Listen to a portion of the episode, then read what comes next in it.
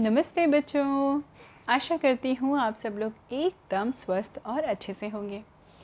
तो आपने अक्सर कर बच्चों ये लाइन बहुत कॉमनली सुनी होगी, जो होता है अच्छे के लिए होता है। है ना? आई एम श्योर ना?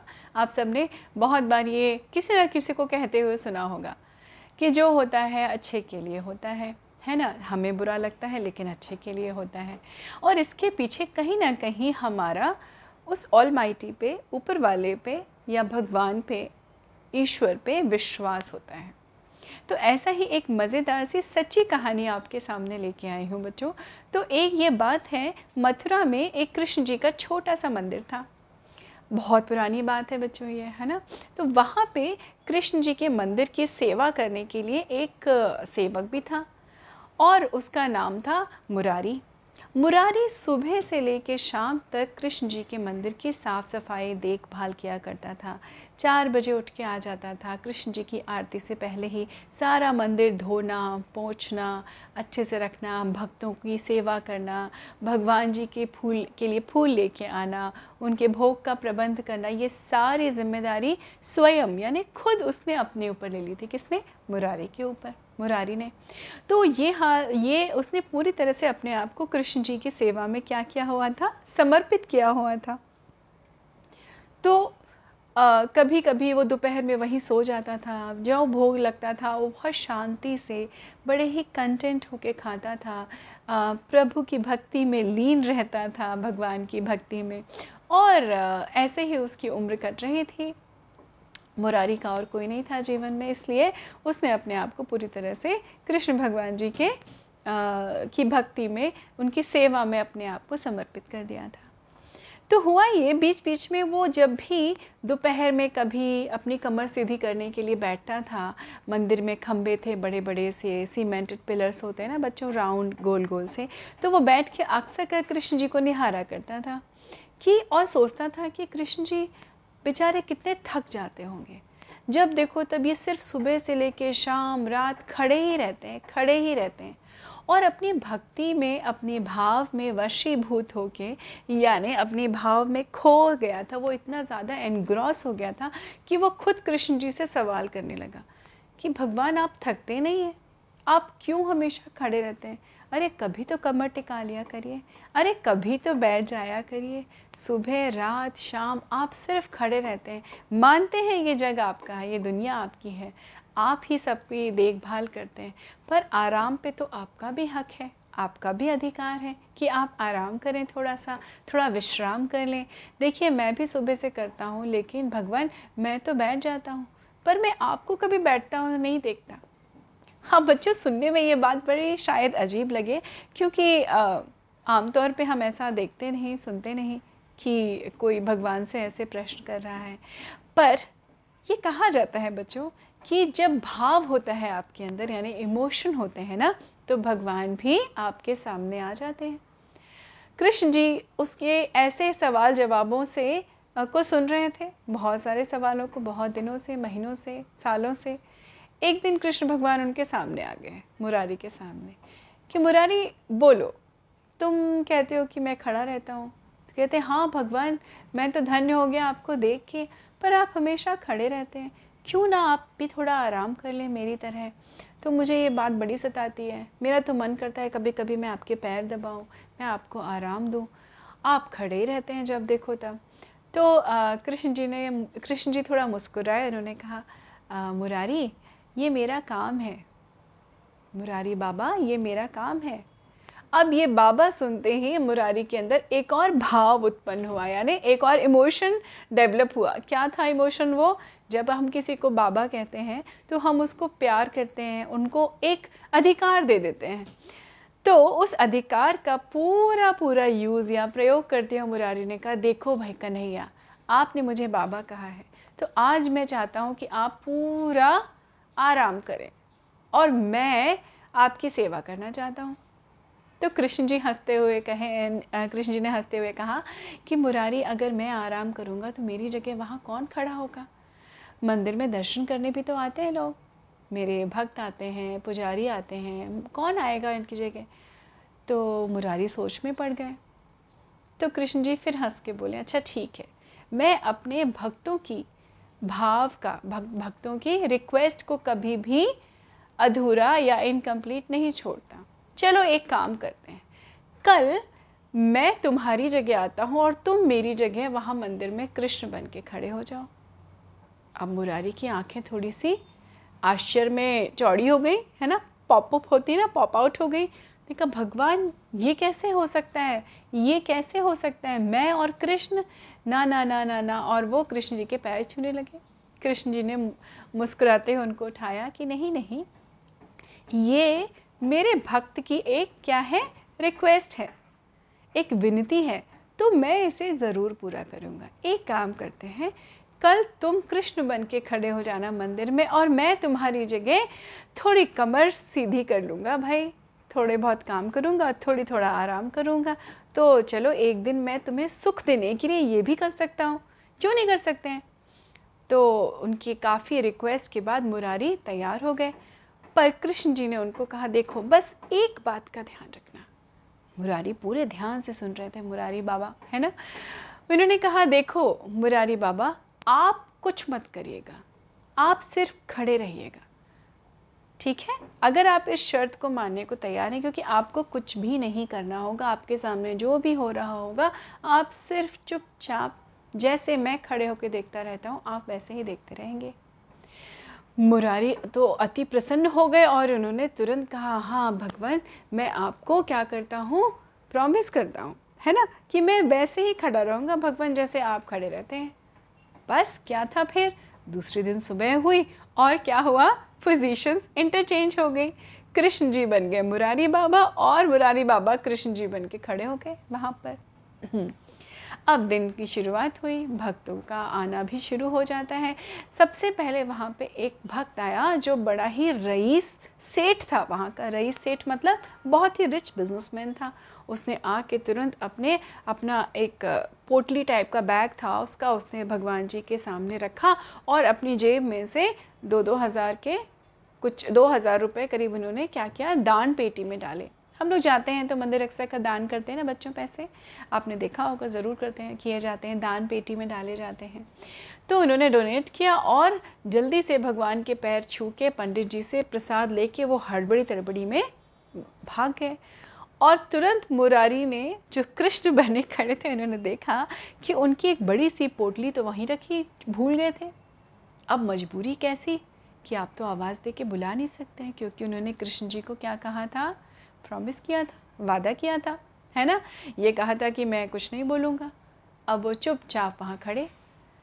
थोड़ी ही देर में एक गरीब, एकदम गरीब और निर्धन व्यक्ति वहाँ आया। निर्धन मतलब जिसके पास पैसे नहीं थे, गरीब था। उसने कृष्ण जी के सामने लेट के साष्टांग दंडवत प्रणाम किया और हाथ जोड़ के कहा, भगवान आज भी मेरे बच्चों को कुछ खाने को नहीं मिला। आज भी मेरी मेरी मेरी इच्छा पूरी कीजिए। मुझे कुछ खाने को चाहिए। मेरी पत्नी भी बीमार है। और ये कह के, और उसने मन में ये कहा, सोचा। मन में कहा, और ये भग, उन्होंने बोल के नहीं कहा, लेकिन वो जो मुरारी बने कृष्ण थे, वो देख रहे थे। उनको देखने से पता चल गया था कि ये क्या है, थोड़े से गरीब टाइप के हैं।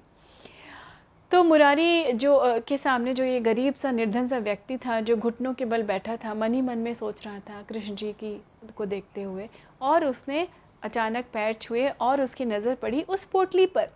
किसकी? उस धनी सेठ की पोटली जो वहाँ पे रखी हुई थी, है ना? उसने देखा, उसने कहा, हे hey भगवान, कृष्ण भगवान, आप धन्य हैं। आपके मंदिर से मुझे ये मिलेगा, मुझे मालूम ही नहीं था।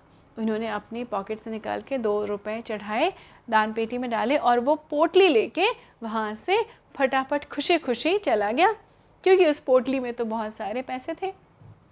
और कुछ हीरे जवाहरात भी पड़े थे जेम्स पड़े थे, काफ़ी प्रेशियस से स्टोन्स थे। अब मुरारी जी फिर उनकी जान अटक गई कि अरे अरे, ये क्या हो रहा है? मेरे सामने ये किसी और की पोटली लेके जा रहा है, मैं कुछ कह ही नहीं सकता। उनको अपना प्रॉमिस याद आ गया कृष्ण जी का। मुरारी जी चुप। है ना? मज़ेदार सी बात। अब तक वो बड़े रेस्टलेस हो गए थे। मुरारी बाबा कृष्ण बने हुए। बहरहाल कुछ समय और बीता। एक, तभी एक व्यक्ति अंदर आया मंदिर के। वो व्यक्ति कौन था? वो था एक नाविक, यानी सेलर है ना? बच्चों सेलर होते हैं ना जो सेल करते हैं शिप लेके जाते हैं, समुद्र में सेल करते हैं। पर्पस बहुत सारे हो सकते हैं। प्रोफेशनली सेलर था वो, नाविक था। तो वो उसको दूसरे दिन ही यात्रा पे जाना था, समुद्र यात्रा पे। तो वो कृष्ण भगवान के दर्शन करने, उनका आशीर्वाद लेने के लिए आया था मंदिर में। वो झुक के भगवान के सामने बहुत देर तक बुदबुदाता रहा, हाथ बंद कर, हाथ बंद कर जोड़ कर आँखें बंद कर कर बुदबुदाता रहा, जो भी प्रार्थना कर रहा होगा मन मन में। ये कह रहा था शायद कि मैं कल सफलता से यात्रा कर लूँ और अपना उद्देश्य पूरा करके ही लौटूँ, जो भी कह रहा था। तभी अचानक मंदिर के प्रांगण में यानी मंदिर के कंपाउंड में वो व्यक्ति, धनी सेठ जिसकी पोटली चोरी हो गई थी, वो आया और उसने ढूंढना शुरू किया, लेकिन उसको धनी उसको वो पोटली कहीं नहीं मिली और वो अपने साथ एक पुलिस भी लेके आया था। और उसने तुरंत आके ही थानेदार से कहा कि ये, यही व्यक्ति है जिसने मेरी, क्या की है? मेरी धन की पोटली चुराई है। और वो नाविक उसको ना, आ, ना तो कोई खबर नहीं थी वो तो भचक्का रह गया उसने कहा अरे आप क्या बात कर रहे हैं? मेरे पास कुछ भी नहीं है। तुरंत कड़क के धनी सेठ ने कहा अच्छा तुम्हारे पास कुछ भी नहीं है। मालूम है चोर अपने पास चोरी का सामान कभी नहीं रखता। थानेदार साहब मुझे पूरा विश्वास है इसी ने चोरी की है। इसको पकड़ लीजिए ले जाइए पुलिस में थाने में बंद कर लीजिए। और इससे उगलवाइए कहाँ रखे हैं इसने मेरे पैसे? अब ये अन्याय होता हुआ देखते ही मुरारी जो कृष्ण बने खड़े थे, वो चुप नहीं रह पाए। उन्होंने तुरंत अपने रूप में आके, या मतलब कृष्ण बने ही, कृष्ण के रूप में ही वहाँ पे भविष्यवाणी की, यानी आवाज़ की, कि नहीं, ये नाविक चोर नहीं है। चोर तो वो व्यक्ति है जो इससे पहले आया था। उस व्यक्ति को जाके पुलिस पकड़ ले। और वैसा ही हुआ। नाविक को छोड़ दिया।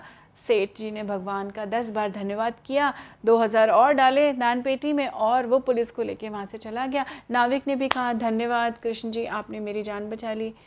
और वो वहाँ से चले गए रफा दफ़ा हो गए। अब हमारे मुरारी बाबा जो कृष्ण बने खड़े थे, वो थक चुके थे। रात्रि का वो समय आया जब मुरारी बने कृष्ण जी और कृष्ण बने मुरारी जी का मिलन हुआ। यानी जब कोई नहीं था, मंदिर बंद हो चुका था, उस समय कृष्ण जी वापस आए अपना स्थान लेने के लिए और मुरारी जो कि थक गए थे खड़े खड़े दिन भर, उनको भी आराम देने के लिए। कृष्ण जी ने मुरारी से कहा, क्यों बाबा, कैसा रहा आपका दिन? आप तो खड़े खड़े थक गए होंगे जैसा आपको लगता था। तो मुरारी बाबा ने कहा, भगवान, आप ही कर सकते हैं ऐसा काम। मेरे बस का तो नहीं था। एक दिन ही मैं बहुत थक गया। तो कृष्ण जी मुस्कुराने लगे। उन्होंने कहा, ठीक है ठीक है। अब मैं अपना स्थान ग्रहण करता हूँ। लेकिन मुझे आशा है कि आपने अपना किया हुआ वादा नहीं तोड़ा। आशा है कि आपने यहाँ जो भी होता रहा, आपके सामने आपने कुछ किया तो नहीं? मुरारी बाबा ने कहा, नहीं, भगवान आपको मैं क्या बताऊँ? मेरे सामने इतना अन्याय हो रहा था और मैंने तो ये किया। उन्होंने पूरा किस्सा जो था कृष्ण जी को समझा दिया। कृष्ण जी मुस्कुराए भी। थोड़ा थोड़ा सा वो गंभीर भी हो गए। उन्होंने कहा, बस, यही तुमने भूल कर दी। तुमसे चूक हो गई मुरारी बाबा। मैंने तुमसे कहा था कि चुप रहना। क्योंकि ये सब मेरा ही किया हुआ था। वो धनी व्यक्ति जिसकी धन की पोटली यहाँ छूट गई थी, उस, उसका भी एक उद्देश्य था, उसका भी एक पर्पस था। क्योंकि वो उस व्यक्ति को मिलनी थी जो व्यक्ति बहुत ही महीनों से, सालों से धन के लिए तरस रहा था, जिसके कर्म बहुत अच्छे थे। जिसके काम बहुत अच्छे थे, पर वो गरीबी के कारण अपने बच्चों और अपनी पत्नी का इलाज नहीं कर पा रहा था, अपने बच्चों का पेट नहीं भर पा रहा था। तो ये मेरे द्वारा ही ऐसा हुआ था कि वो धनी व्यक्ति वहाँ अपनी पोटली छोड़ के गया और वो पोटली धन से भरी हुई किसके काम आनी थी? उस गरीब व्यक्ति के। अब तो मुरारी बाबा के चेहरे पे बड़े ही पश्चाताप के भाव आ गए। फिर उन्होंने कहा, पर पर प्रभु वो आदमी नाविक जो आया था, वो तो निर्दोष था। अगर मैं उसको पकड़वा देता तो ये भी तो भगवान के प्रति अन्याय हो जाता ना? ये भी तो गलत हो जाता। कृष्ण जी फिर मुस्कुराए। उन्होंने कहा, नहीं नहीं बाबा, उसका भी एक कारण था। अगर पुलिस नाविक को ले जाती तो नाविक कल यात्रा, समुद्री यात्रा नहीं करता, क्योंकि कल एक बहुत बड़ा तूफ़ान आने वाला है, जिसमें उसके मरने की संभावना थी, अगर वो उस नाव पे रहता तो उस शिप पे रहता तो। ये सुनते ही मुरारी बाबा ने अपना सिर पकड़ लिया और भगवान कृष्ण जी के पैरों में गिर गया। उसने कहा, भगवान, मुझसे बहुत बड़ी भूल हो गई। मुझे माफ़ कर दीजिए, ये मैंने क्या कर दिया? मेरे हाथों अनर्थ हो गया। तभी कृष्ण जी ने कहा कि इसीलिए आपसे कहा था कि आप चुप रहिएगा, आप कुछ करिएगा नहीं, क्योंकि जो भी होता है, अच्छे के लिए होता है। मुरारी बाबा बहुत रोए और उन्होंने कहा, भगवान, मैं तो ये खुद विश्वास करता हूँ कि जो होता है, अच्छे के लिए होता है, पर मेरे ही हाथों से बड़ी भूल हो गई। कृष्ण जी ने कहा, कोई बात नहीं, मैं इसके लिए, इसका भी उपाय करता हूँ कुछ। तो बच्चों, ये छोटा सा किस्सा, सच का किस्सा था, जो हमें इस बात पे विश्वास दिलाता है कि जो होता है वो और या जो होना होता है, या जो हो रहा है, या जो होगा, अच्छे के लिए होगा। हमें ऐसा लगता है कि ये अच्छा नहीं हुआ, क्योंकि हमारे मन का नहीं होता ना तो हमें लगता है ये तो बहुत गलत हो गया। पर बच्चों, ऐसा नहीं होता। तो अपने जीवन में इसका विश्वास फेथ लेके चलिएगा। ये एक फेथ जो होता है ना बच्चों, विश्वास, ये बहुत सारे असंभव कार्यों को भी संभव करता है इम्पॉसिबल को भी पॉसिबल करता है। अपना फेथ हमेशा बना के रखिएगा। किसके ऊपर? अपने कर्मों के ऊपर। अपने जान पूछ के अच्छे काम करिए और अपने काम करने पे विश्वास रखिए। तो फिर जो भी होगा, अच्छे के लिए होगा। आशा है आपको ये किस्सा या ये कहानी भी अच्छी लगी होगी और आपके ऊपर अपना, अपने ऊपर आपका विश्वास हमेशा बना रहे और बढ़ता रहे। है ना? इन्हीं शब्दों के संग आज विराम विराम लेती हूँ। आप अपना ध्यान रखिएगा। मैं अगली कहानी में आपसे मिलती हूँ। नमस्ते बच्चों।